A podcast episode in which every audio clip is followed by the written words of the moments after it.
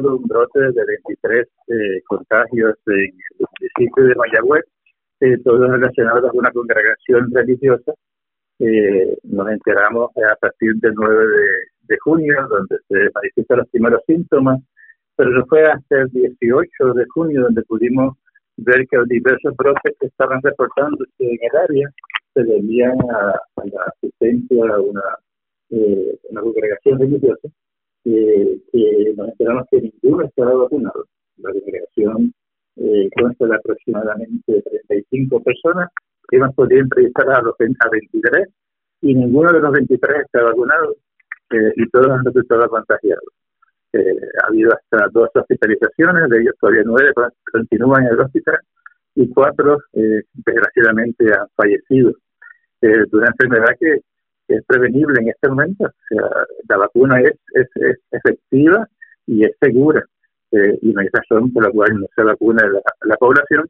Y entendemos que en esta congregación en particular, que no representa a las congregaciones religiosas de Puerto Rico, pero en este particular se creó un bolsillo donde se difundió desinformación respecto a la vacuna y se instaba a la feligresía a no vacunarse. Y eso pues, es, es un tema que me concerne pregunta, doctor, este, ¿por qué se tardó tanto tiempo en detectar si fue del 9 de junio los primeros casos? Porque se hizo muy difícil la investigación. Nosotros detectamos los casos inmediatamente, el día 9, el 10 de junio, varios detectados varios brotes, pero hubo resistencia de parte de eh, la iglesia y de la feligresía inicialmente a ser transparente respecto a los contactos, de modo que tuvimos que trabajar mucho, muy laboriosamente para eventualmente conseguir información que ligara todos esos aparentes pequeños brotes de ocho familias distintas eh, que entonces nos dieran eh, a, la luz eh, la realidad de que se debía al factor de la congregación en sí. Pero tardamos una semana por eso y es parte queremos alertar a la ciudadanía que colaboren siempre con el Departamento de Salud en estas investigaciones, porque protegen tanto a los contactos como a la comunidad. Con esta, con lo ocurrido con esta congregación, doctor, el hecho de que se hayan dado estos casos precisamente en una congregación que no avalaba o no fomentaba la, vacunación. Esta es la mejor prueba que tienen ustedes como salubristas para evidenciarle al pueblo lo seguro y lo necesario que es la vacunación. Eso es así. Y la segunda más importante es, mira, vayan ustedes por los hospitales en Puerto Rico y vean quiénes están hospitalizados por COVID. Eh, la inmensa mayoría son no vacunados.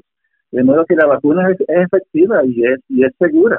Eh, de modo que eso es un buen ejemplo, por eso lo queremos traer a la opinión pública, de un grupo, en este caso una congregación. O sea, no ha habido eh, difusión más allá hasta ahora de la congregación porque porque hemos sido eh, efectivos en vacunar al resto, al resto de la población y eso sirve de cerco, sirve de escudo para la propagación del virus. Doctor, pero aquí había unas reglamentaciones puestas por el Estado eh, y que inclusive las congregaciones religiosas tenían que seguir para poder dar los servicios, etcétera, etcétera.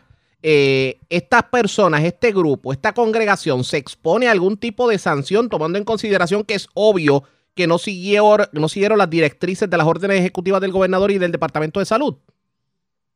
Sí, ya, ya eso corresponde a otra unidad del Departamento de Salud hacer las investigaciones pertinentes. La parte mía que me corresponde es la parte preventiva, la parte de educación.